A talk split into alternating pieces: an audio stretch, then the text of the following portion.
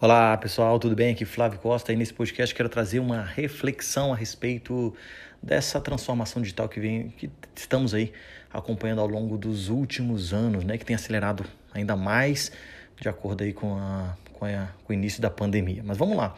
É, Percebe-se o seguinte: todo mundo gosta de, das coisas digitais, da praticidade, da rapidez que isso nos traz.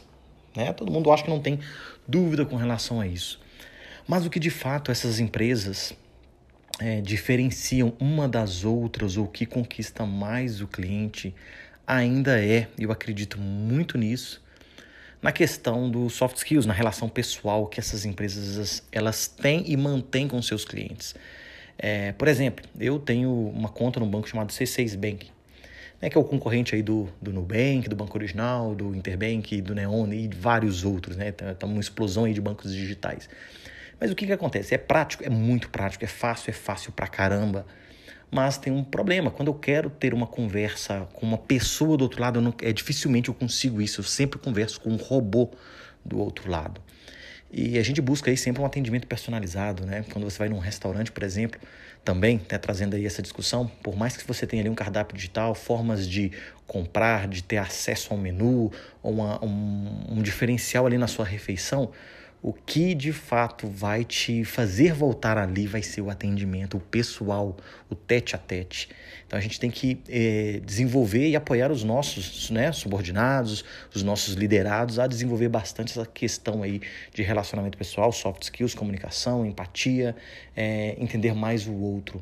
Eu deixei um tempo uma televisão minha para consertar numa numa, numa, autorizada e poxa, cheguei lá, a pessoa mal mal olhava para o lado, você não te tratava como cliente, apenas como um número ali que vai entregar para ela, né, um valor em dinheiro e quiçá se vai voltar ou não vai voltar ou vai recomendar outras pessoas. Essas pessoas não pensaram nisso. E eu fico olhando como que a empresa ainda hoje nesses dias eles eles sobrevivam, né? Ainda estão sobrevivendo a essa a essa evolução. Porque o digital, ok, o digital faz com que as empresas estejam em todos os lugares ao mesmo tempo, mas é, quando você chega lá, quando você precisa do atendimento tete a tete, pessoal, o que vai fazer o diferencial mesmo é segurar, o que vai segurar o cliente ali com você é o atendimento pessoal, é o que vai né, é, é, te conquistar, que vai te manter ali engajado, empenhado a voltar e a divulgar aquele serviço para outras pessoas. O boca a boca ainda ele é muito forte.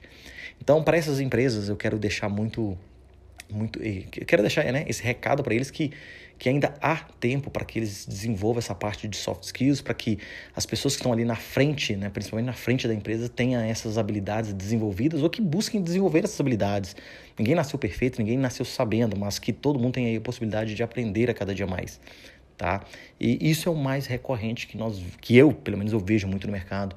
Não é só nesse serviço de de TV, mas como em, na maioria dos, né, dos atendimentos que a gente tem aí é, mais pessoal, ele é muito falho, tá?